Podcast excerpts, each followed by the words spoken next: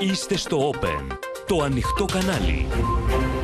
Κυρίες και κύριοι, καλησπέρα σας. Είμαι ο Νίκος Τραβελάκης και πάμε να δούμε μαζί τα νέα της ημέρα στο κεντρικό δελτίο ειδήσεων του Open που αρχίζει αμέσως τώρα. Ξεκίνησε στη Βουλή η μάχη για την παρακολούθηση του Νίκου Ανδρουλάκη. Τριβές και εντάσεις για ημερομηνίες και μάρτυρες. Ξέφρενο ράλι στις τιμές ρεύματος και αερίου. Διπλασιάζει η κυβέρνηση την επιδότηση των λογαριασμών. Μεγάλο κοίτασμα φυσικού αερίου στο οικόπεδο 6 της Κυπριακής ΑΟΣ. Πώς αντιδράει η Τουρκία; Αυτοψία του Open στο χωράφι που έκανε προπόνηση η χρυσή πρωταθλήτρια του ακοντισμού Ελίνα Τζένκο. Συγκλονίζουν οι μαρτυρίες για τους κριτικούς νταΐδες που ξυλοκόπησαν οικογένεια Γερμανών τουριστών. Απότομη μεταβολή του καιρού με καταιγίδες, κεραυνούς και χαλαζοπτώσεις. Σ' στις ΗΠΑ από βίντεο που δείχνει αστυνομικούς να χτυπούν αλήπητα άνδρα που έχει ακινητοποιηθεί.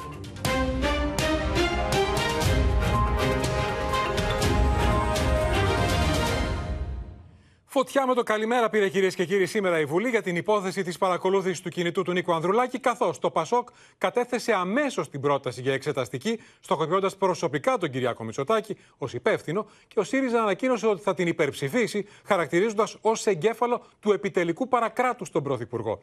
Η κυβέρνηση, που εξακολουθεί να τονίζει όλα στο φως, όρισε για την Παρασκευή τη μάχη των αρχηγών και φέρεται διατεθειμένη να υποστηρίξει την πρόταση για εξεταστική, ζητώντας να διερευνήσει και προηγούμενες περιόδους. Ωστόσο, η απόφαση της κυβέρνησης να μεταφέρει για την ερχόμενη εβδομάδα, μετά τη μάχη των αρχηγών, την κρίσιμη συνεδρίαση της Επιτροπής Θεσμών και Διαφάνειας, όπου το Πασόκ ζήτησε ήδη σήμερα να καταθέσουν τα πρόσωπα κλειδιά, Δημητριάδης και Κοντολέων, προκαλεί την έντονη αντίδραση της αντιπολίτευσης που καταγγέλει τον Πρωθυπουργό για απόπειρα συγκάλυψης.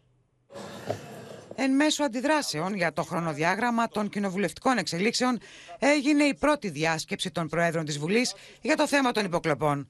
ΣΥΡΙΖΑ και ΠΑΣΟΚ διαφώνησαν με την επιλογή της κυβέρνησης να προτάξει την προημερησία συζήτησης στη Βουλή και να ακολουθήσει η Επιτροπή Θεσμών και Διαφάνειας. Στόχος είναι να έχουμε την μεγαλύτερη δυνατή συνένεση προκειμένου η Επιτροπή Εξεταστική η οποία θα συγκροτηθεί να μπορεί να ερευνήσει περιστατικά που ενδεχομένως έχουν συμβεί σε ένα βάθος ικανού χρόνου για να μπορέσει να αντλήσει χρήσιμα συμπεράσματα. Η σημερινή διάσκεψη των Προέδρων ήταν πολιτικά θλιβερή.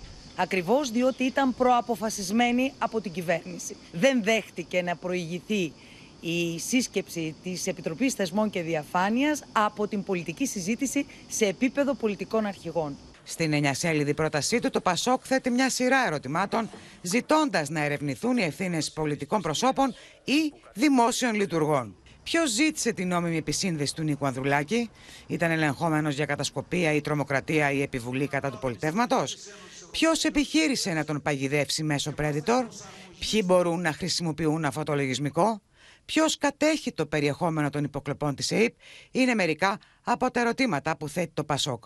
Ερωτήματα με τα οποία συμφωνεί ο ΣΥΡΙΖΑ, ο οποίος θα υπεψηφίσει την πρόταση, όχι όμως και την τοποθέτηση του Θεμιστοκλή Δεμήρη στη θέση του νέου διοικητή της ΕΕΠ, αφού όπως λένε δεν αποτελεί διακομματική επιλογή. Στηρίζουμε και την πρόταση ε, που κατέθεσε σήμερα το Πασόκ Κινάλ ε, για την σύσταση της Εξεταστικής Επιτροπής. Η κυβέρνηση προσπαθεί να παίξει καθυστερήσεις και φυσικά από την πλευρά μας θα κάνουμε το, τα πάντα προκειμένου να μην υπάρχουν συγκαλύψεις και αποκρύψεις στοιχείων. Κυβερνητικά στελέχη υποστηρίζουν ότι δεν έχουν τίποτα να φοβηθούν και πως ο ίδιος ο Πρωθυπουργός ζήτησε να έρθουν όλα στο φως μέσα από τις κοινοβουλευτικές διαδικασίες. Θα πρέπει να έρθουν στο φως γιατί δεν έχουμε κάτι να φοβηθούμε. Εμείς είμαστε απόλυτα σύμφωνοι. Δεν πετάμε την μπάλα στην εξέδρα όπως κάνει το κόμμα της αξιωματικής αντιπολίτευσης απαιτώντας προώρες εκλογές και παρετήσεις. Πασό και ΚΚΕ κατέθεσαν έτοιμα για εκ νέου σύγκληση της Επιτροπής Θεσμών και Διαφάνειας, ζητώντας να κληθούν σε ακρόαση ο νέος διοικητής της ΕΕΠ Θεμιστοκλής Δεμήρης, ο πρώην διοικητής Παναγιώτης Κοντολέων, η εισαγγελέας της ΕΕΠ Βασιλική Βλάχου, ο πρώην επικεφαλής του Πρωθυπουργικού Γραφείου Γρηγόρης Δημητριάδης και ο πρόεδρος της ΑΔΑΕ Χρήστος Ράμος. Είναι το θεσμικό πλαίσιο το τερατώδες θεσμικό πλαίσιο που όχι μόνο δεν προστατεύει, αλλά καταργεί οποιοδήποτε απόρριτο. Δεν αποκλείουμε να καταθέσουμε και δικιά μας ξεχωριστή και να απαιτήσουμε να συμπεριληφθεί αφού όλοι θέλουν φως και διαφάνεια, άπλετη, εντός εισαγωγικών ή εκτός, ε, θα καταθέσουμε και να τη συμπεριλάβουν στην τελική πρόταση. Το ΚΚΕ στο αίτημά του για τη σύγκληση της Επιτροπής Θεσμών και Διαφάνειας ζητεί να εξεταστεί και η περίοδος των συνακροάσεων στο τηλεφωνικό κέντρο του ΚΚΕ, ενώ η ελληνική λύση ζητεί τη διερεύνηση της υπόθεσης κατασκοπίας σε βάρος 17 βουλευτών που φέρεται να ξεκίνησε το 2016. Η ελληνική λύση δεν θα ανεχθεί καμία απόπειρα συγκάλυψης ή κομματικής εργαλειοποίησης της υπόθεσης. Καλούμε την κυβέρνηση του κ. Μητσοτάκη να δημοσιοποιήσει άμεσα και θεσμικά ποιους ακόμα παρακολουθεί από πολιτικά πρόσωπα και δημοσιογράφους και να σταματήσει άμεσα κάθε τέτοια διανόητη παρακολούθηση. Την Τετάρτη θα γίνει η ακρόαση του νέου διοικητή της ΕΕΠ, Θεμιστοκλή Δεμήρη, ενώ την Παρασκευή η προημερήσια συζήτηση σε επίπεδο πολιτικών αρχηγών. Την ερχόμενη Δευτέρα, στην Ολομέλεια, θα ακολουθήσει η συζήτηση για τη συγκρότηση Εξεταστικής Επιτροπής. Με τις επίμαχες ημερομηνίες διαφώνησαν ΣΥΡΙΖΑ και ΠΑΣΟΚ. Και πάμε μέσω στη Βουλή και την Στέλλα Μιχαήλ για να δούμε τι είναι αυτό. Στέλλα, καλησπέρα. Προκάλεσε την πρώτη θερμή σύγκρουση στη διάσκεψη των Προέδρων. Νίκος, στα ύψη εκτοξεύτηκε το πολιτικό θερμόμετρο, θερμόμετρο ήδη με την πρώτη διάσκεψη των Προέδρων της Βουλής και αυτό που προκάλεσε την πολύ μεγάλη σύγκρουση, θα σου έλεγα, ήταν το χρονοδιάγραμμα των εξελίξεων έτσι όπως το έθεσε η κυβερνητική πλειοψηφία. Δηλαδή, το ΠΑΣΟΚ και ο ΣΥΡΙΖΑ κατηγορούν την κυβέρνηση ότι προσπαθεί να κουκουλώσει την υπόθεση παρακολουθήσεων του Νίκο Ανδρουλάκη, φέρνοντας πρώτα στη Βουλή το θέμα της προημερησίας διάταξης συζήτηση σε επίπεδο αρχηγών και ακολούθως τη συνεδρία της Επιτροπής Θεσμών και Διαφάνειας της Βουλής, εκεί όπου το ΠΑΣΟΚ και ο ΣΥΡΙΖΑ ζητούν να γίνει πρώτα αυτή προκειμένου να έρθουν να καταθέσουν όλα τα εμπλεκόμενα πρόσωπα στην υπόθεση του Νίκο Ανδρουλάκη και όλοι εκείνοι οι οποίοι είχαν κληθεί και στην προηγούμενη συνεδρίαση πριν κλείσει η Βουλή και που είχαν δηλώσει άγνοια για την παρακολούθηση του κινητού του κυρίου Ανδρουλάκη. Δηλαδή ο τέος διοικητής της ΕΕΠ, ο κύριος Κοντολέων, αλλά και ο τέος Γενικός Γραμματέας του Πρωθυπουργού, ο κύριος Δημητριάδης. Ε, Ηρίστο εν παρόδο να σας πω ότι αυτή η επιτροπή τελικά θα συγκληθεί την επόμενη εβδομάδα με επικρατέστερη ημερομηνία την Τετάρτη και η Νέα Δημοκρατία σύμφωνα με κάποιες πληροφορίες, θα ζητήσει να έρθουν στην Επιτροπή αυτή και δύο νέα πρόσωπα. Δεν ξέρουμε ακόμη ποια θα είναι αυτά τα πρόσωπα πέραν των πέντε που ζητούν το ΠΑΣΟΚ και ο ΣΥΡΙΖΑ. Τώρα, ε, τα βλέμματα ανήκω στρέφονται και στην συνεδρίαση της Δευτέρας, όπου θα συζητηθεί η πρόταση του ΠΑΣΟΚ για εξεταστική επιτροπή, για τη συγκρότηση εξεταστικής, με το νέο στοιχείο να είναι ότι η Νέα Δημοκρατία δεν καταθέτει προς ώρας δική της πρόταση για συγκρότηση εξεταστικής, αλλά θα ζητήσει να υπάρξει διερεύνηση ε, χρονική της έρευνας και τα προγενέστερα χρόνια, και πριν δηλαδή από την παρακολούθηση του κινητού του Νίκο Ανδρουλάκη. Και μάλιστα ο κύριος Μπούγας, ο γραμματέας της κοινοβουλευτικής ομάδας, μας έλεγε ότι με την άποψη αυτή συντάσσονται και μικρότερα κόμματα της αντιπολίτευσης, όπως είναι το Κομμουνιστικό Κόμμα, που ζητά έρευνα για τις δικές του καταγγελίες για συνακροάσεις στο τηλεφωνικό κέντρο του Περισσού από το 2015 και μετά. Επομένως, περιμένουμε να δούμε, Νίκο, τι θα γίνει και τη Δευτέρα στην, ε, ε, στη συνεδρίαση της Ολομέλειας, όπου θα αποφασιστεί τελικά τι εύρος χρονικό θα έχει η, η Επιτροπή, η Εξεταστική Επιτροπή για τις παρακολουθήσεις. Καταλαβαίνουμε λοιπόν, Στέλλα Παμιχαήλ, εσύ από το πρωί στη Βουλή και παρακολουθείς την πρώτη μάχη για την υπόθεση των υποκλοπών. Ε, ότι πήρε φωτιά με το καλημέρα η Βουλή και ε, για του λόγου του αληθές υπάρχει εξέλιξη του τελευταίου λεπτού. Να σε ευχαριστήσουμε, Στέλλα. Πάμε στην ε, Σοφία Φασουλάκη, η οποία έχει εξέλιξη επί του πιεστηρίου. Τι έχει συμβεί, η Σοφία; Ναι, Νίκο, και φαίνεται ότι η πολιτική σύγκρουση και μάλιστα αυτή εν ώψη της Παρασκευής, εν ώψη της προημερησίας συζήτηση, σε συζήτηση στη Βουλή, θα είναι σφοδρή. Ε, ήδη η ανταλλαγή πυρών μεταξύ του, Αλέξη, του Αλέξη Τσίπρα αλλά και του α, κυβερνητικού εκπροσώπου, του Γιάννη Οικονόμου, ξεκίνησε. Με ποια αφορμή; Αφορμή ένα δημοσίευμα των New York Times με τίτλο «Η σαπίλα στην καρδιά της Ελλάδας είναι ξεκάθαρη». Ένα tweet έκανε πριν από λίγη ώρα ο αρχηγός του ΣΥΡΙΖΑ, μιλώντας για τη σύψη του επιτελικού παρακράτους και των παράνομων παρακολουθήσεων που γίνονται πρωτοσέλιδο, όπως λέει ο Αλέξης Τσίπρας, στα διεθνή μέσα μαζικής ενημέρωσης. Όσο ο κύριος Μητσοτάκης παραμένει, τόσο θα διασύρει τη χώρα διεθνώς, αναφέρει στα, στην, στην ανάρτησή του ο αρχηγός της αξιωματικής αντιπολίτευσης. Και απάντησε πριν από λίγο που απάντησε ακριβώς ο Γιάννης Οικονόμου, λέγοντας: Κύριε Τσίπρα, μην εκτίθεστε. Η άποψη ενός γκέστ αρθογράφου δεν απηχεί την άποψη μιας εφημερίδας. Ξέρουμε ότι προκειμένου να πλήξετε την κυβέρνηση, εσείς και οι φίλοι σας αδιαφορείτε για τη χώρα. Κατά σύμπτωση, ο δημοσιογράφος που κάνετε σήμερα σημαία είναι ο ίδιος που τον Μάρτιο του 2020 κατήγγειλε διεθνώς στην Ελλάδα επειδή υπερασπιζόταν τα σύνορά της. Είναι προφανές, σας ευχαριστήσω, Σοφία Φασουλάκη, ότι βρισκόμαστε μπροστά σε εξελίξει και η υπόθεση αυτή θα κυριαρχήσει το επόμενο διάστημα στο πολιτικό σκηνικό. Το άλλο μεγάλο θέμα τώρα στο μέτωπο της οικονομίας που καίει και τους καταναλωτές είναι το ξέφρενο ράλι χωρίς όρια πια στις τιμές ρεύματος και αερίου. Είχαν ανακοινώσει προχθές οι πάροχοι αυξήσεις, αυξημένα τιμολόγια ως 60% για το Σεπτέμβριο και μέσα σε 2-24 ώρα μετά από αυτές τις ανακοινώσεις ήρθε νέα αύξηση στο ρεύμα, άλλο 60%. Ξεπέρασε και τα 600 ευρώ η μεγαβατόρα. 20% αύξηση και στο φυσικό αέριο. Αύριο ανακοινώσεις το πρωί 9.30 από το Χρήστο Αϊκούρα για τις νέες επιδοτήσεις στους λογαριασμούς. Να δούμε το ρεπορτάζ, θα είναι διπλάσιες, όπως είπε ο ίδιος, σχεδόν 2 δις και πάνω έναντι 1,1 δις. Και αμέσως μετά έχουμε πληροφορίες των τελευταίων λεπτών.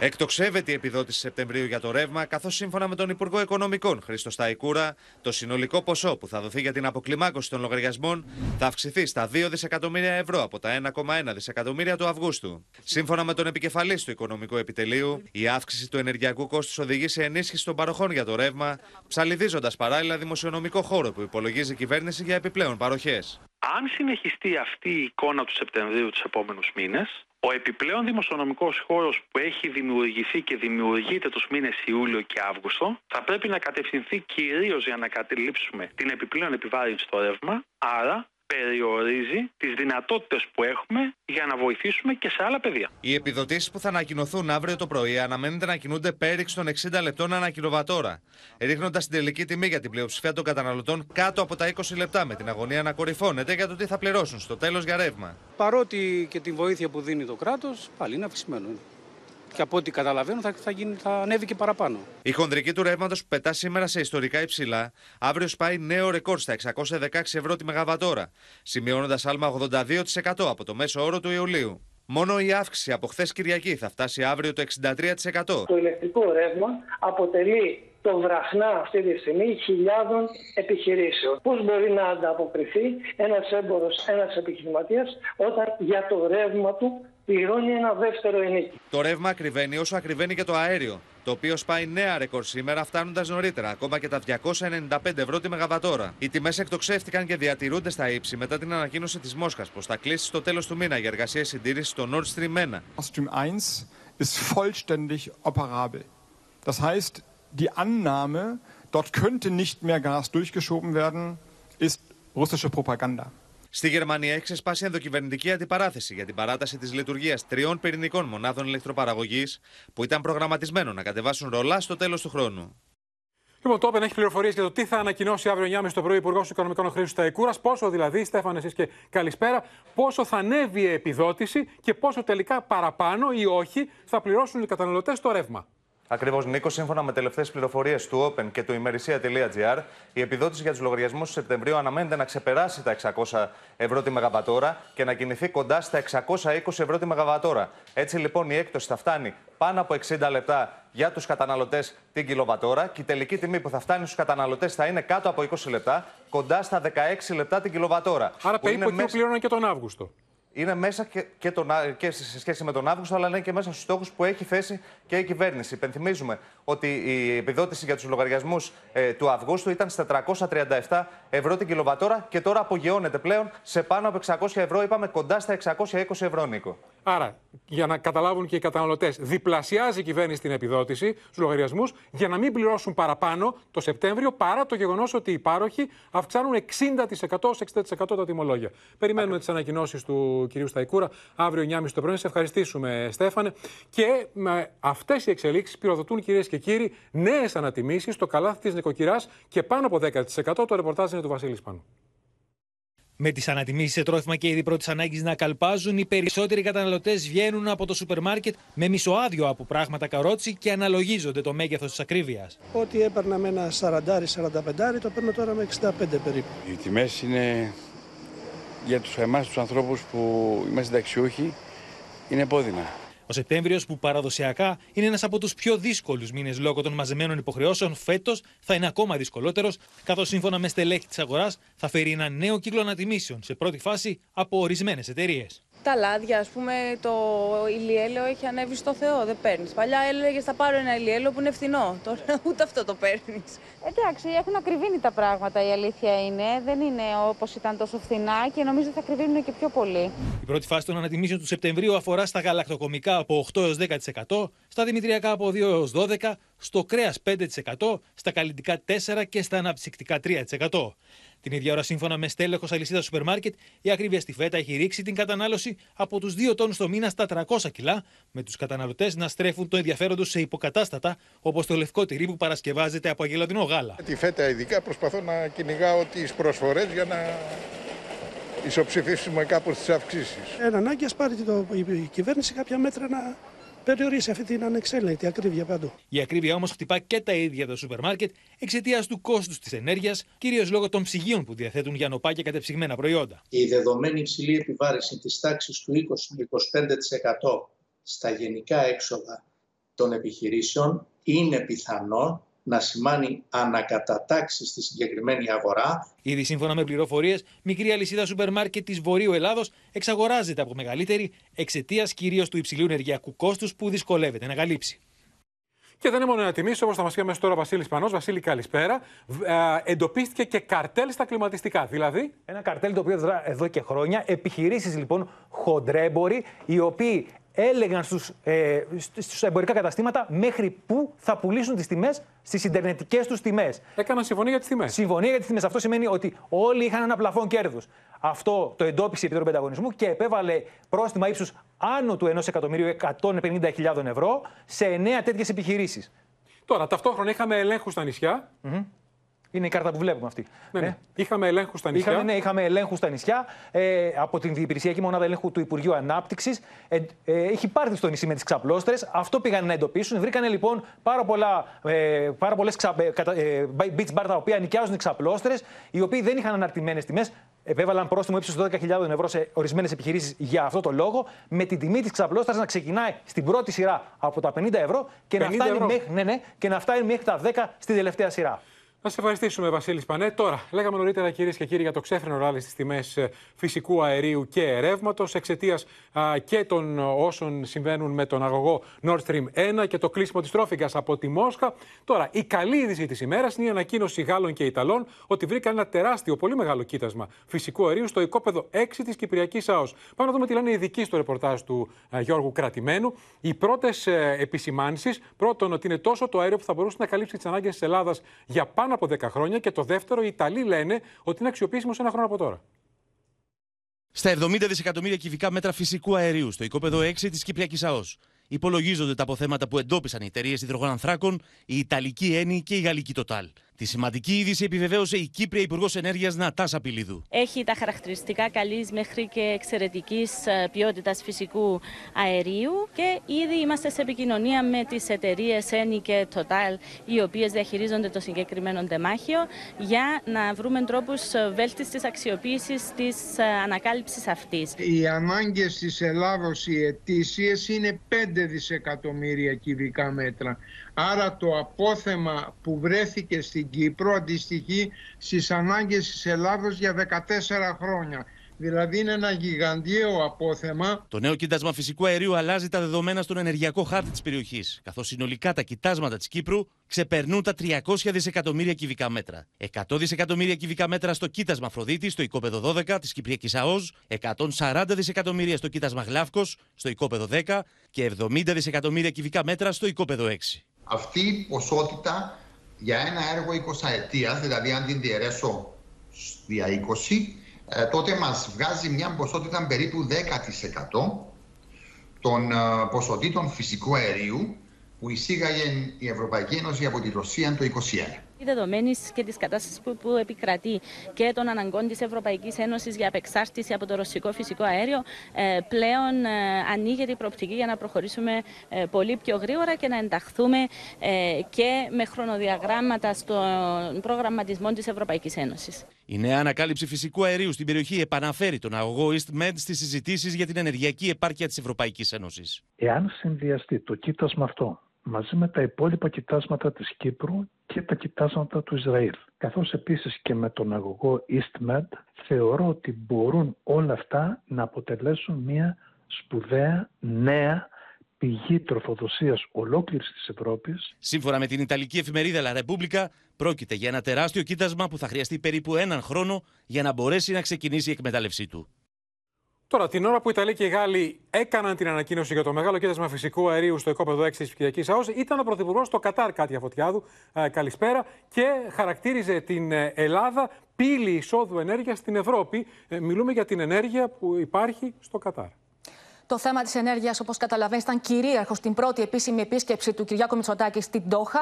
Να θυμίσουμε ότι το Κατάρ αποτελεί έναν από τους μεγαλύτερους προμηθευτές υγροποιημένου φυσικού αερίου σε παγκόσμιο επίπεδο. Όπως επανέλαβε ο Κυριάκος, όπως επεσήμανε ο Κυριάκος Μητσοτάκης, η χώρα μας, λόγω της στρατηγικής της θέσης και των υποδομών της, μπορεί να αποτελέσει γέφυρα του Κατάρ στην Ευρώπη, πύλη εισόδου ενέργεια στην ευρωπαϊκή αγορά, τόσο μέσω του σταθμού της Ρεβιθούσας, όσο και μέσω της Αλεξανδρούπολης. Στο επίκεντρο των συνομιλιών των δύο ανδρών, του, του Έλληνα Πρωθυπουργού και του Εμμύρη του Κατάρ, Κατάρ βρέθηκαν οι διεθνείς και περιφερειακές εξελίξεις, αλλά και τα μέτωπα που ανοίγονται στο, στο θέμα των επενδύσεων μετά την έξοδο της χώρας μας από το καθεστώς ενισχυμένη εποπτείας.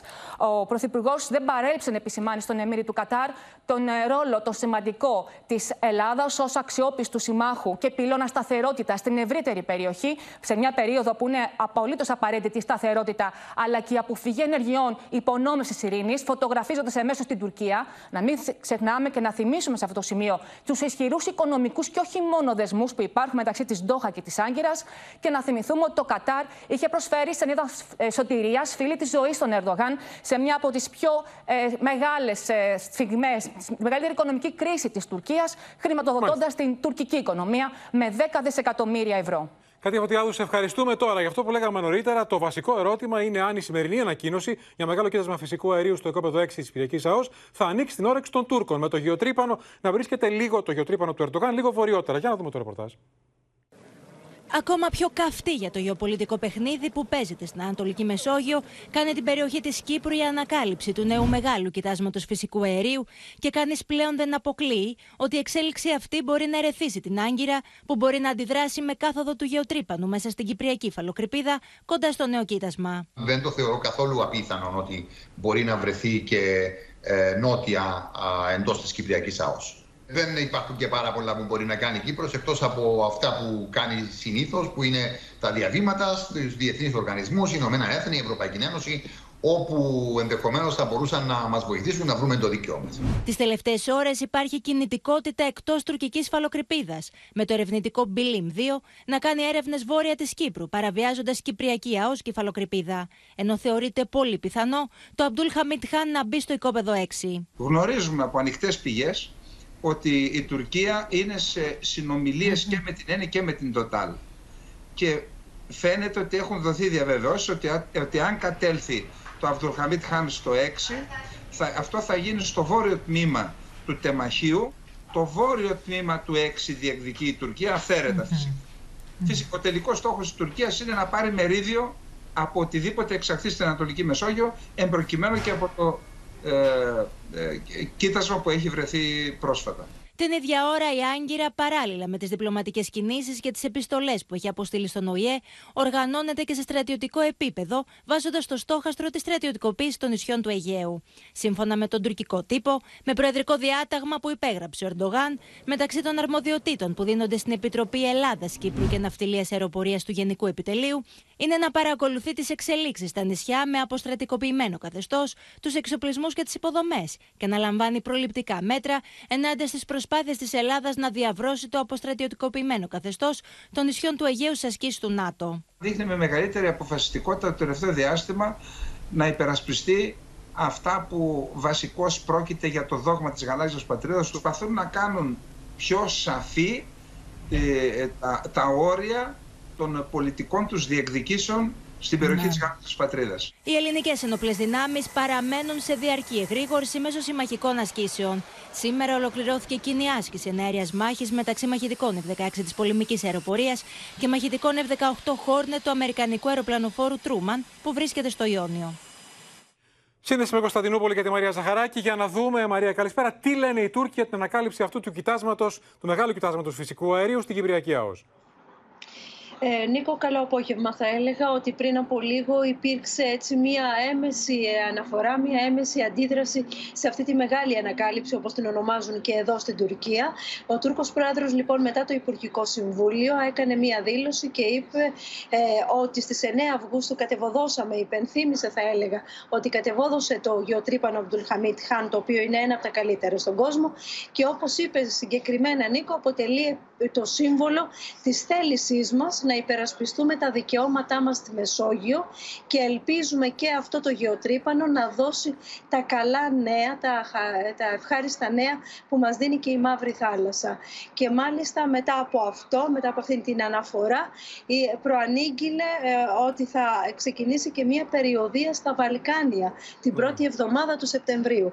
Έτσι λοιπόν θα θεωρούσαμε ότι με αυτήν την αναφορά που έκανε ο Τούρκος Πρόεδρος ε, ήθελε να υπενθυμίσει προς, ε, προς τη Δύση και την Ελλάδα φυσικά ότι το Αμπτουλχαμίτ Χάν είναι έξω στην Ανατολική Μεσόγειο.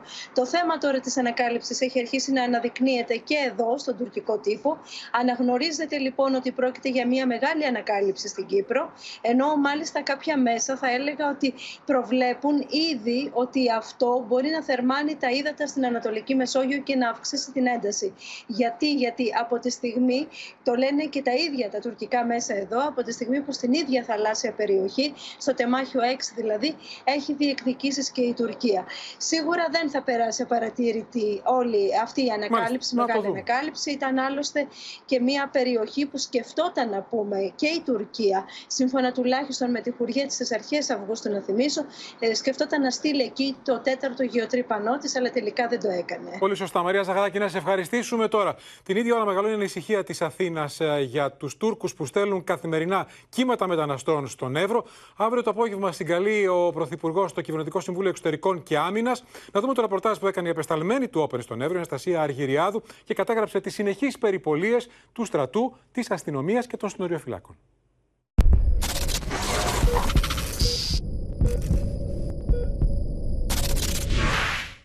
Φυλάκιο 1 Καστανιέ Εύρου στη Μεθόριο με την Τουρκία. Με τις απόπειρες των μεταναστών να εισέλθουν από τα βόρεια σύνορα εντός ελληνικής επικράτειας, οι ενόπλες δυνάμεις βρίσκονται διαρκώς επαγρύπνηση. Εδώ είμαστε στο σημείο που το Μάρτιο του 2020 έχουμε την έναρξη εκτεταμένων επεισοδίων. Χιλιάδες μετανάστες είχαν προσπαθήσει να εισέλθουν παράνομα στη χώρα μας. Χάρη στη στονισμένη προσπάθεια ενόπλων δυνάμεων και αστυνομίας, κάτι τέτοιο είχε αποφευθεί. Οι επιχειρήσεις των μεικτών κλιμακίων ενόπλων δυνάμεων και συνοροφυλάκων συνεχίζονται κατά μήκος των συνόρων του Εύρου με αμύωτο ρυθμό. Η φύλαξη στις κασανιές του Εύρου δεν σταματά ούτε λεπτό. Οι κοινές περιπολίες ενόπλων δυνάμεων αστυνομίας και ανδρών της Frontex συνεχίζονται 24 ώρες το 24ωρο. Ωστόσο, στις μονάδες στρατού ξηρά στις Καστανιές, του τελευταίους τρεις μήνες ανέλαβαν δράση και το θεροκισμένα οχήματα αναγνώρισης και ανείχνευσης. Τα υπερσύγχρονα οχήματα Mi 1117 Guardian παραλήφθηκαν πριν από λίγους μήνες από τον ελληνικό στρατό. Μετέχουν στις περιπολίες στο φράχτη στις Καστανιές του Εύρου, συμβάλλοντας στην αποτροπή των μεταναστευτικών ροών. Στις Καστανιές έγινε κατασκευαστεί ένας απροσπέλαστος φράχτης 11 χιλιόμετρων που σφράγει στα χερσαία ελληνικά σύνορα με την Τουρκία. Ωστόσο, τις τελευταίες ώρες θωρακίζεται ακόμη πιο δυναμικά. Η φωταγώγηση του φράχτη καθώς και η προσθήκη νέων καμερών θα βοηθήσουν σε αυτό. Ένα μεγάλο έργο ηλεκτροδότησης μόλις έχει ολοκληρωθεί και από σήμερα το βράδυ ο φράχτης Καστανιές έκταση 11 χιλιόμετρων θα φωταγωγηθεί. Ακόμη ένα μέσο αποτροπής για την παράνομη είσοδο μεταναστών στη χώρα μας. Ό,τι προστίθεται είναι προς θετική κατεύθυνση για την καλύτερη ασφάλεια των συνόρων μας.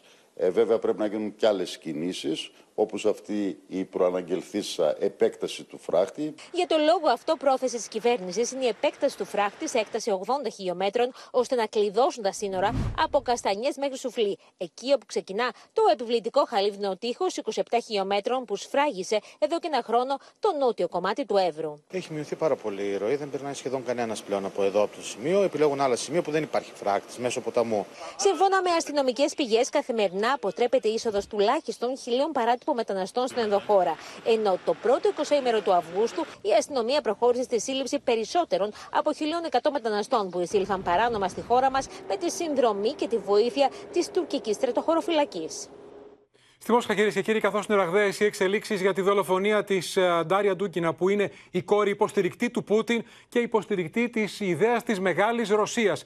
Η Μόσχα, λοιπόν, ανακοίνωσε σήμερα και επίσημα ότι η Ουκρανία κρύβεται πίσω από την δολοφονία με ανατείναξη του αυτοκινήτου του 30χρονη δημοσιογράφου. Πραγματικός στόχος θεωρείται ότι ήταν ο πατέρας της. Μάλιστα, έδωσε στη δημοσιότητα και το όνομά της και εικόνες από την ίδια να μπαίνει στη Ρωσία, να εκτελεί την αποστολή και να φεύγει.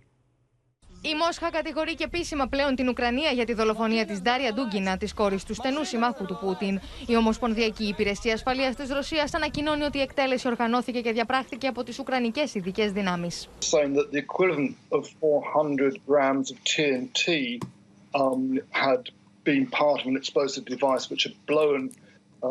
Daria Dugina's car Ρωσικά μέσα μεταδίδουν ότι πρόκειται για 33χρονη γυναίκα Ουκρανική υπηκότητα που πέρασε στη Ρωσία πριν από περίπου ένα μήνα με τη 12χρονη κόρη τη. Κατάφερε να παγιδεύσει το αυτοκίνητο στο οποίο επέβαινε η Ντούγκινα και να ενεργοποιήσει τη βόμβα που σκότωσε την κοπέλα. Έπειτα κατάφερε να διαφύγει στην Εστονία. Сначала пришло сообщение, что погиб Дугин с дочерью. А потом стало понятно, что сам Дугин не погиб. Νωρίτερα, πρώην μέλο τη Ρωσική Δούμα που απομακρύνθηκε εξαιτία των ενεργειών του κατά του Κρεμλίνου, ισχυριζόταν στην Ουκρανική τηλεόραση ότι πίσω από τη βομβιστική επίθεση κρύβονται Ρώσοι παρτιζάνοι. И вот вчера нам пришло сообщение уже вот с этим манифестом, который мы сегодня озвучили, и было сказано следите за новостями. Ну, намекнули, где именно следить и про что именно пойдет речь. Мы следили и действительно где-то в 10 часов нам пришло сообщение о том, что... Ο Ήλια Πονομάρεφ αποκαλύπτει ότι η ενψυχρό δολοφονία της Ντάρια Ντούγκινα στο αυτοκίνητο του πατέρα της ήταν έργο του Εθνικού Ρεπουμπλικανικού Στρατού, μια οργάνωση που δράει υπογείω μέσα στη Ρωσία, επιδιώκοντα την ανατροπή του Προέδρου τη. Το Κίεβο αρνείται κατηγορηματικά την εμπλοκή του στην υπόθεση διαστόματο στενών συνεργατών του Βολοδίμιρ Ζελένσκι. Και σύνδεση με τη Μόσχα του Θανάση Ευγενό για να δούμε νεότερα στοιχεία που έχουν δώσει τις τελευταίες ώρες. Θανάση, καλησπέρα. Οι Ρώσοι για την Ουκρανή που θεωρούν ως δολοφόνιο της Ντάρια Ντούγκινα. Καλησπέρα από τη Μόσχα που θέλοντας και μη ομολογεί πλέον εμπράκτος ότι στο έδαφος της Ρωσίας μπορούν και δρούν δίκτυα κανονικών επαγγελματιών δολοφόνων και τρομοκρατών από τις Ουκρανικές μυστικές υπηρεσίες, όπως περιγράφεται τουλάχιστον η συγκεκριμένη 33χρονη Νατάλια Βοφ Σαμπάν είναι το όνομά της η οποία φέρεται να δολοφόνησε την Τάρια Ντούκινα.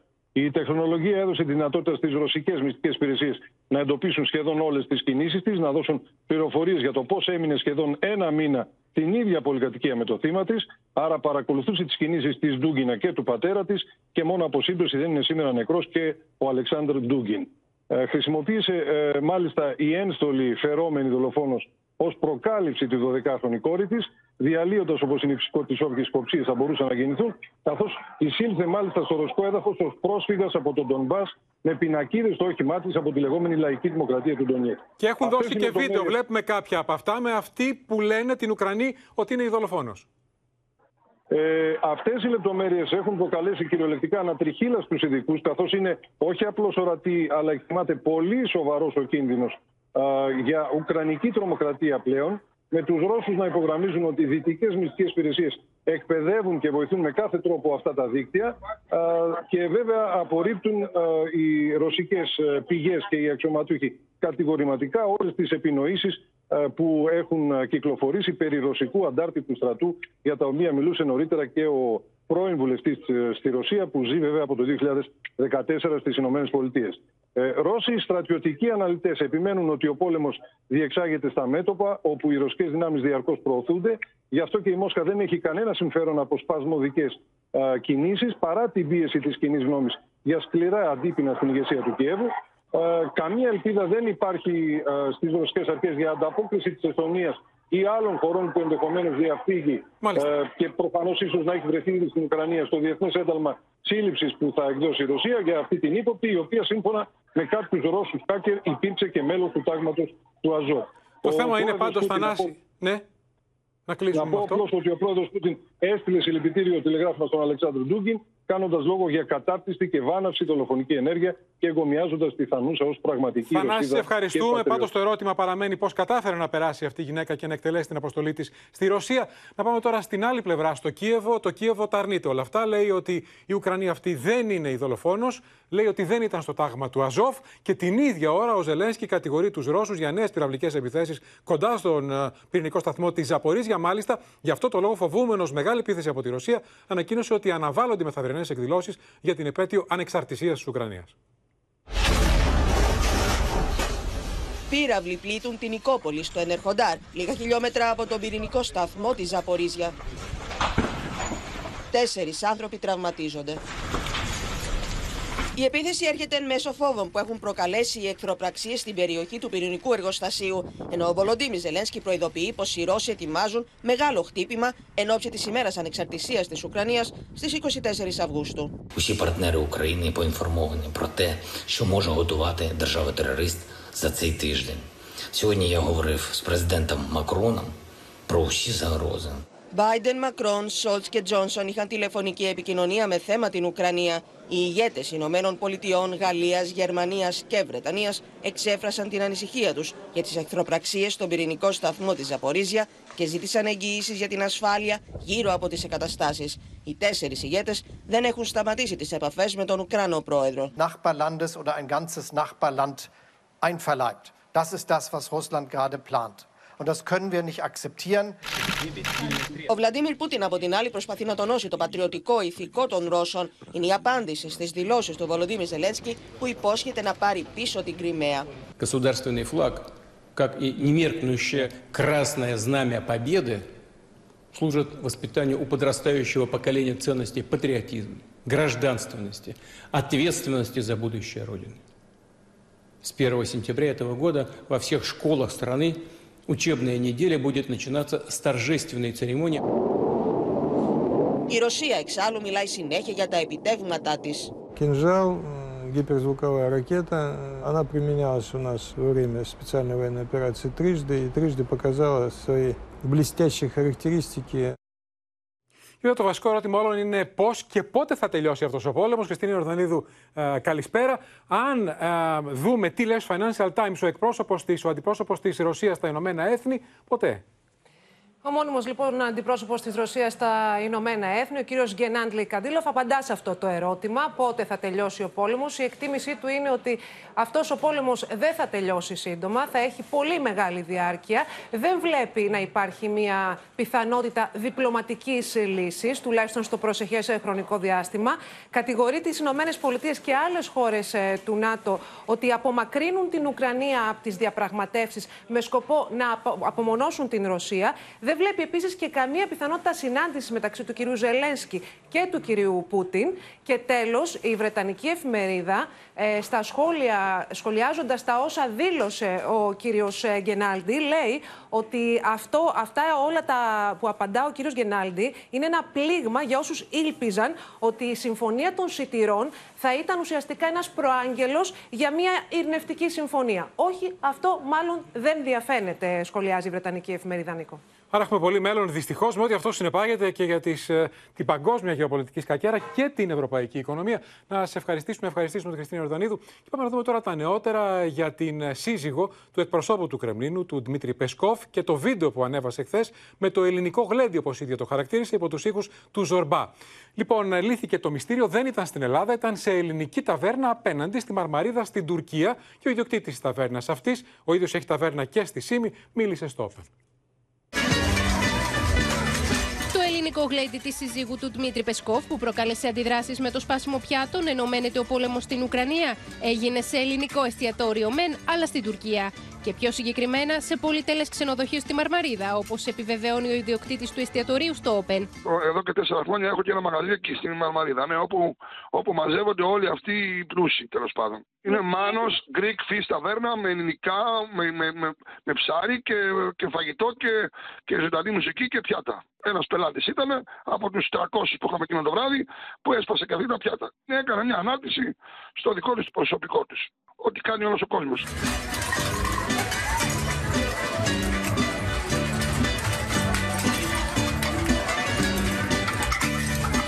Το σπάσιμο των πιάτων είναι μέρος της νυχτερινής ζωής στην Ελλάδα, έγραψε η σύζυγος του εκπροσώπου του Κρεμλίνου, υπονοώντας την ανάρτησή της ότι πριν από τέσσερις ημέρες βρισκόταν στη χώρα μας. Σύμφωνα με το Υπουργείο Προστασίας του Πολίτη, δεν πάτησε σε ελληνικό έδαφος, καθώς το όνομά της βρίσκεται στη λίστα των κυρώσεων που έχει επιβάλει η Δύση. Κάτι που υποστηρίζει και ο Έλληνας επιχειρηματίας, ο οποίος διατηρεί ταβέρνα και στη Σύμη. Η κοπέλα ήταν εκεί, όπως είναι όλοι οι Ρώσοι, εκατοντάδες Ρώσοι είναι στην Τουρκία. Όλοι αυτοί που απαγορεύονται όλους στην Ευρώπη είναι στην Τουρκία. Το βίντεο που ανήρτησε η ίδια η σύζυγος του Πεσκόφ και στη συνέχεια κατέβασε προκάλεσε ποικίλα σχόλια με αρκετούς να την επικρίνουν ότι σπάει πιάτα ενώ μένεται ο πόλεμος.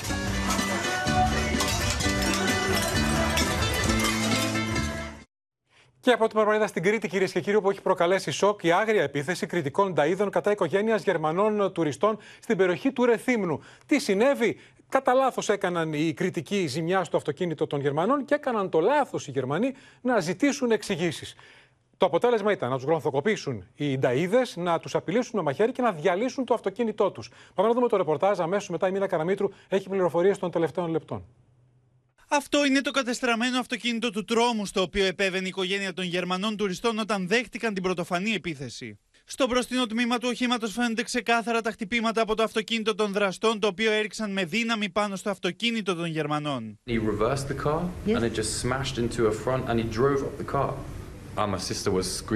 Help, help, um, police, police out of the window. It was like.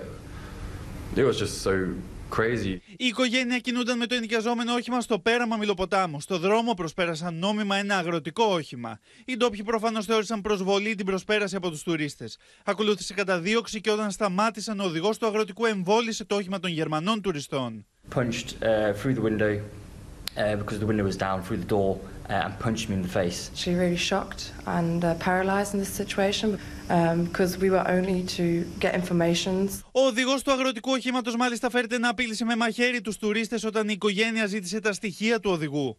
It was probably about 20 to 25 centimeters long and it was it, it's it's like when you watch a movie and you're like does that really happen? He even looked at my face like he was going to kill me. He was like uh, no one has ever looked me uh, look at me like that. Η οικογένεια των Γερμανών τουριστών ζητά την άμεση σύλληψη των δραστών. I want that these people just get locked up. Like these people don't have really deserve to be on the streets. Η Ένωση Τουριστικών Πρακτόρων Κρήτης επικοινώνησε με την οικογένεια με τα μέλη της να εκφράζουν τη λύπη τους και να ζητούν συγγνώμη. Τους ε, καλέσαμε να επισκεπτούν σε μελλοντική ημερομηνία της αρεσκίας τους ε, ξανά την Κρήτη ε, να μείνουν 7 μέρες όλη η οικογένεια σε εμά με όλα τα έξοδα πληρωμένα. Ο Υπουργός Προστασίας του Πολίτη Τάκης Θεοδωρικάκος έχει δώσει εντολή στις αρχές να εντοπίσουν άμεσα τους δράστες για τους οποίους έχει σχηματιστεί ήδη δικογραφία, ενώ και ο Υπουργός Τουρισμού Βασίλης Κικίλιας επικοινώνησε τηλεφωνικά τόσο με τη Γερμανίδα πρόξενο όσο και με την οικογένεια των τουριστών.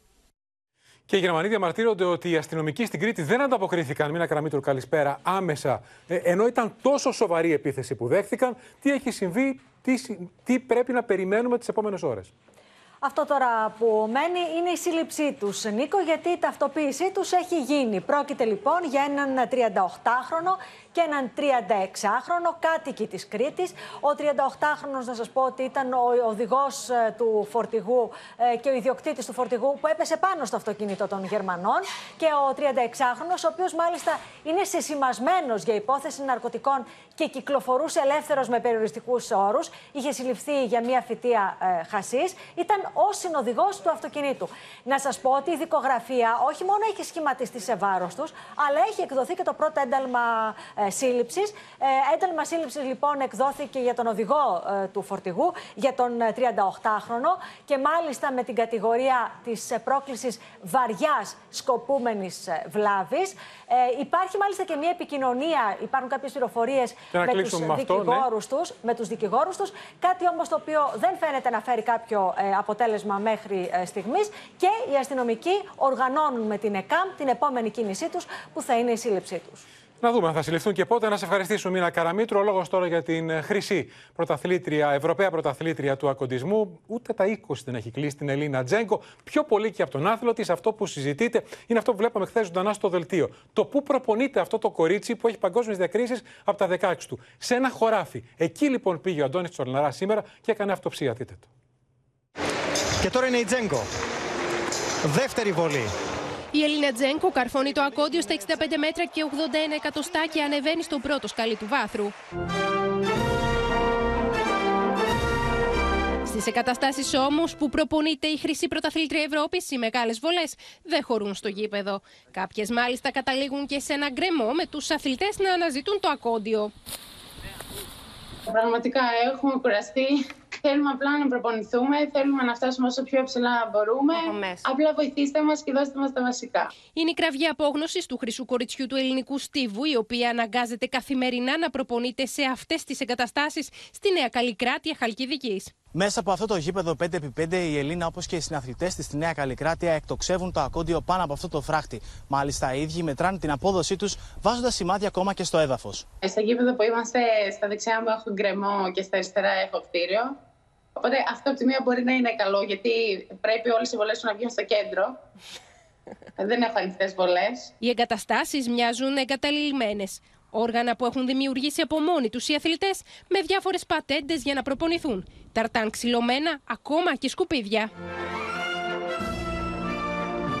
Για την ίδια την Τζένκο, ωστόσο, ο στόχος και το όραμά της πάντοτε υπερεύαιναν τις δυσκολίες. Όπως έχει δηλώσει άλλωστε μέσα από τις επιτυχίες της, θέλει να ελαφρύνει και τα βάρη των γονιών της. Πραγματικά είχε ηρεμήσει το κεφάλι μου που μπορώ και βγάλω τα δικά μου χρήματα και καλύπτω τα έξοδα μου μόνη μου. Μα κάνει πολύ περήφανη.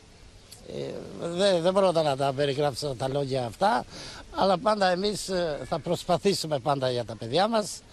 Ό,τι μπορούμε θα προσφέρουμε. Ο πατέρας της μιλάει συγκινημένος για την Ελίνα του. Πόσο δυνατό παιδί είναι και πω ποτέ δεν το έβαλε κάτω. Ούτε όταν δεν μπορούσε να πάρει την ελληνική υπηκότητα. Και για την Ελλάδα παλεύει και για την Ελλάδα θα παλέψει μια ζωή. Είναι ρίσκο το να μπεις πάνω στο ταρτάνι και να τρέξεις. Δεν ξέρεις άμα θα πατήσεις ταρτάνι τσιμέντο, άμα θα φύγεις ή άμα θα μείνεις όρθιος. Η Αναστασία Τραγκομήροβα κάνει πέρασμα εμποδίων στο τσιμέντο και όχι στο ταρτάν. Μια προπόνηση που, όπως λέει η ίδια, γίνεται με κίνδυνο πτώσης και τραυματισμού. Η σφυροβολία φεύγει πιο μακριά το όργανο, οπότε στη δικιά μας περίπτωση είναι εντελώς απαγορευτικό. Σύμφωνα με τους αθλητές της Νέας Καλλικράτειας, παρότι έχει ζητηθεί επανειλημμένα να αλλάξει η κατάσταση με τις υποδομές, οι ίδιοι υποστηρίζουν ότι ακόμη και σήμερα δεν έχουν πάρει καθαρές απαντήσεις. Και δεν υπάρχει ακόμα καμία απάντηση της πολιτείας. Γι' αυτό το χωράφι ντροπή που προπονείται η χρυσή Ευρωπαία Πρωταθλήτρια. Τώρα, επέστρεψαν νωρίτερα από το Μόναχο ο Λευτέρης Πετρούνιας, χρυσός στους κρίκου για έκτη φορά στην Ευρώπη και είπε με το χέρι στην καρδιά ότι τα πιο χρυσά μετάλλια είναι οι δύο κόρες μου και η Αντιγόνη Τρισβιώτη, δύο χρυσά στο βάδι, που έστειλε ένα μήνυμα. Έφτασα 38 για να πάρω χρυσά στην Ευρώπη. Μην εγκαταλείπετε τα όνειρά σας.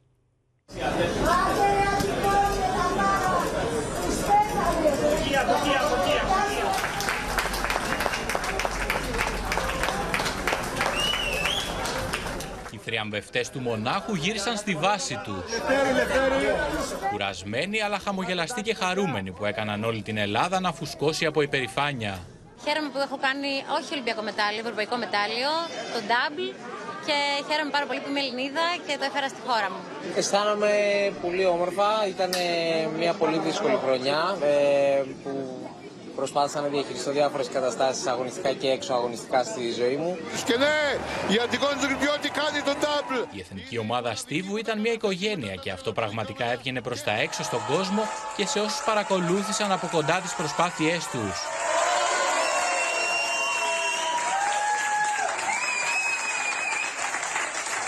Θεωρώ ότι όποτε κάποιος θέλει μπορεί να τα πετύχει όποτε και να είναι σε όποια ηλικία. Να μην παρατάνε τα όνειρά τους. Έφτασα 38 χρονών για να καταφέρω να φέρω δύο ευρωπαϊκά μετάλλια για τη χώρα μας. Ήταν τρομερό να τη βλέπουμε να πετυχαίνει κάτι τόσο μεγάλο. Μας σηκώθηκε η τρίχα μέσα στον αγώνα και εμάς. Μας έδωσε άλλο boost. Είναι το ίνταλμά μας. Αυτό που πέτυχε η Αντιγόνη σίγουρα είναι αξιοθαύμαστο και εμένα δικαιούμαι το ένα μετάλλιο, το άλλο το δικαιούται αποκλειστικά αυτή, γιατί είναι θέμα ψυχής.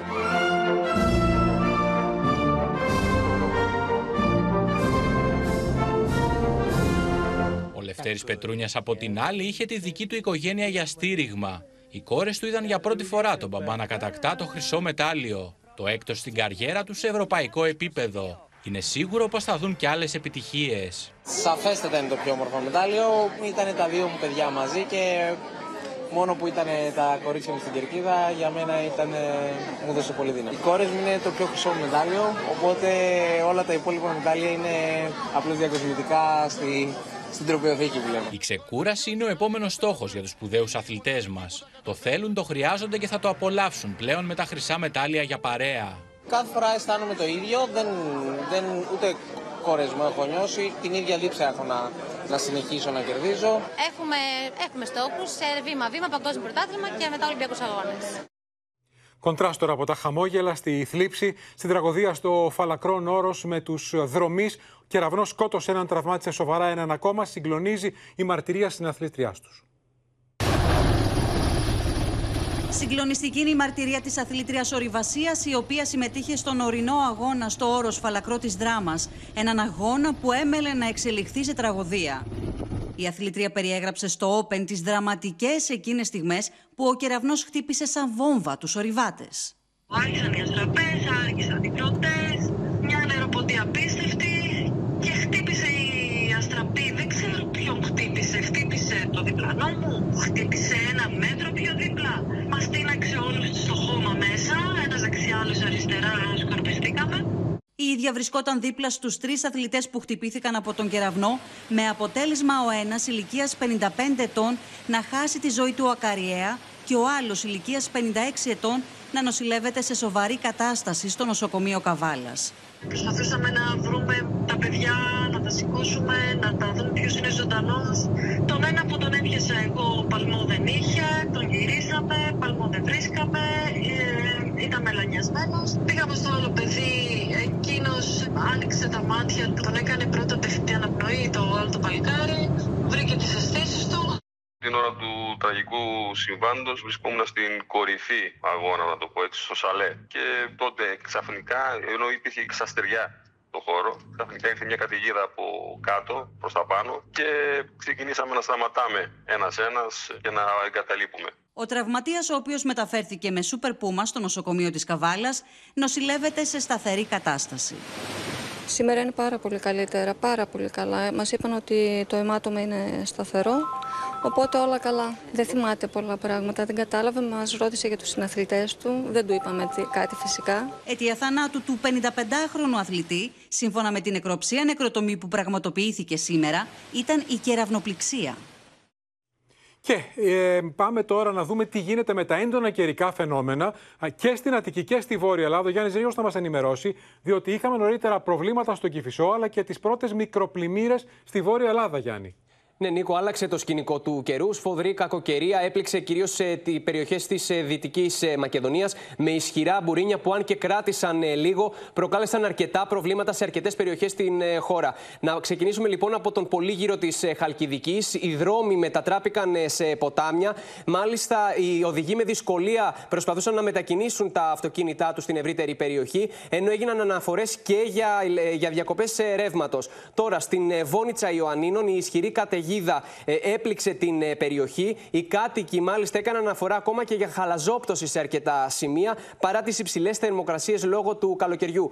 Τώρα και στην ε, Αττική τα έντονα φαινόμενα ε, υπήρξαν κυρίως στα βόρεια προάστια της ε, Αττικής, στην, ε, στην Κηφισιά δηλαδή, στις Αχαρνές αλλά και στα, στην Λικόβρηση. Η πυροσβεστική δέχθηκε συνολικά 23 κλήσει για αντλήσεις υδάτων από τις περιοχές αυτές, ενώ μάλιστα υπήρξε και ολόκληρη ολόκληρη επιχείρηση της πυροσβεστικής για να απεγκλωβίσει μια οικογένεια η οποία ε, είχε εγκλωβιστεί με το αυτοκίνητό της ε, κοντά στην ε, γέφυρα Καλυφτάκη. Χρειάστηκε η πυροσβεστική για να τους απομακρύνει σε ασφαλές σημείο.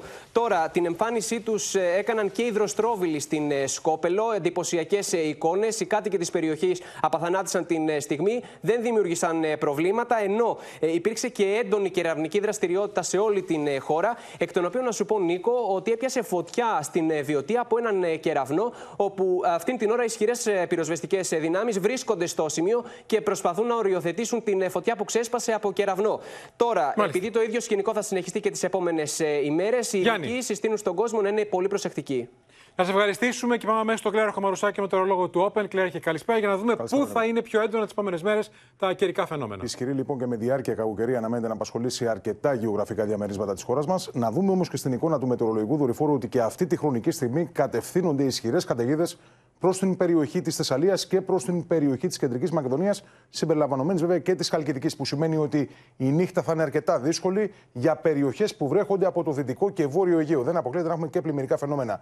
Πάμε όμως στον επόμενο μας χάρτη για να δούμε ποιο είναι το αίτιο για αυτό έτσι, το ισχυρό κύμα κακοκαιρίας θα παρατηρήσουμε με μια μπλε καμπύλη τις ναι. ψυχρές αέριες μάζες που κατεβαίνουν προς την περιοχή μας, συγκρούονται με το θερμότερο αέρα που ήδη υπάρχει και θα σχηματιστούν καταιγίδες, οι οποίες σε ορισμένες περιπτώσεις θα συνοδεύονται από χαλαζοπτώσεις, από έντονους κεραυνούς, ακόμη όμως και από πλημμυρικά επεισόδια.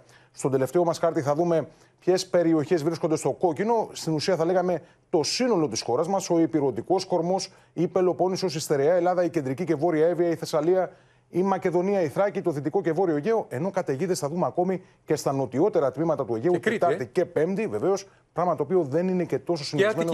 Και Αττική. Και Αττική δεν είναι και τόσο Τρίτη, Τετάρτη, Πέμπτη. Ακριβώς. Καταιγίδες, χαλαζοπτώσεις, κεραυνοί. κεραυνοί ισχυρή και... άνεμη θέλει λοιπόν προσοχή. Και μεγάλη προσοχή υπάρχει κίνδυνος και για πλημμυρικά επεισόδια. Τρεις μέρες που χρειάζονται προσοχή. Να σε ευχαριστήσουμε, Κλέρα Χιμαρουσάκη. Πάμε κυρίες και κύριοι στις ΗΠΑ για να δούμε εικόνες που θυμίζουν τη δολοφονία του George Floyd στη Μινεσότα. Αυτή τη φορά στο Άρκανσο ξυλοκοπήθηκε άγρια ένας πολίτης από αστυνομικούς. Τρεις αστυνομικοί χτυπούν ανελαίητα έναν άνδρα που μόλις έχουν συλλάβει. This is bad. Gotta get out of here. Τον κρατούν ακινητοποιημένος στο έδαφος. Οι δύο αστυνομικοί τον γρονθοκοπούν στο σώμα και στο κεφάλι. Ο τρίτος του κρατά τα χέρια και τα πόδια.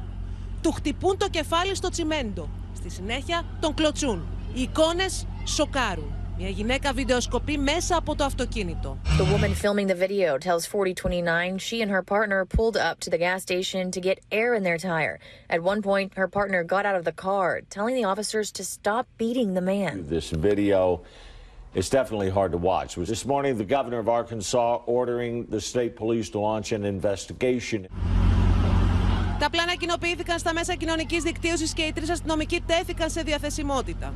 Θεωρώ όλους τους υπαλλήλους μου υπεύθυνους για τις ενέργειές τους και θα λάβω τα κατάλληλα μέτρα σε αυτό το θέμα. The sheriff says the incident started Sunday morning at a gas station in Alma, where the suspect threatened the store clerk saying he would cut her face. Ο άνδρας μετά από τα αδυσόπιτα αυτά χτυπήματα των αστυνομικών μεταφέρθηκε στο νοσοκομείο. Σύμφωνα με την αστυνομία, αντιμετωπίζει κατηγορίες για τρομοκρατική απειλή και αντίσταση στη σύλληψη.